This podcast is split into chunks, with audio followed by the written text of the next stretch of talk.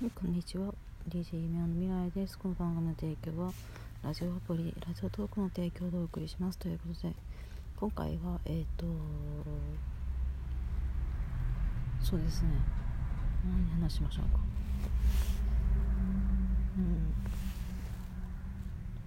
うん。販売でも接客でもあの物を売っ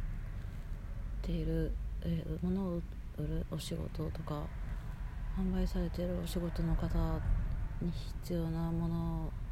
を自分で気づいたことを話したいと思います。何でもそうですね。やっぱり、えー、その商品の価値とか性能とかですね。あとは、何で作られているかとか。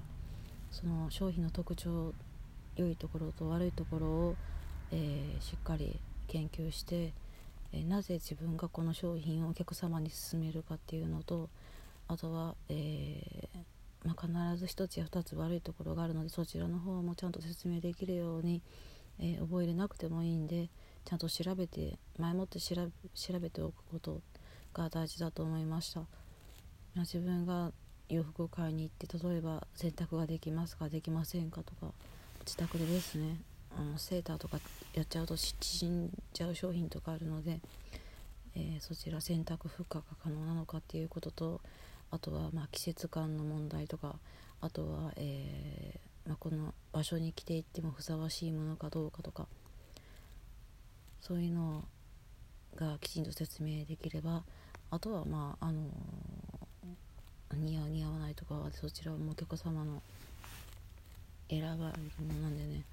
もう背中を押してあげるだけで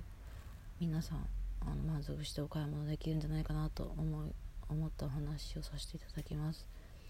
洋服とかはもう大体、まあ、自分もそうなんですけど、まあ、自分の好きなものを選ぶ傾向にあると思うんですけども、まあ、似合う似合わないっていうのはもうお客様自身が決めるのであって意見をあまりあの否定しちゃうと、まあ、自分だったらちょっと嫌だなと思うんであんまりそこはそちらもお似合いですけどもこちらも新しく入ってきたんですよとかこちら新作なんですよとか遠回しになんか違う商品とかを提案してあげるとあそうなんだと思って、あ、そっちもいいわねみたいな感じで話の流れになったり、まあ、違う商品をおすすめできる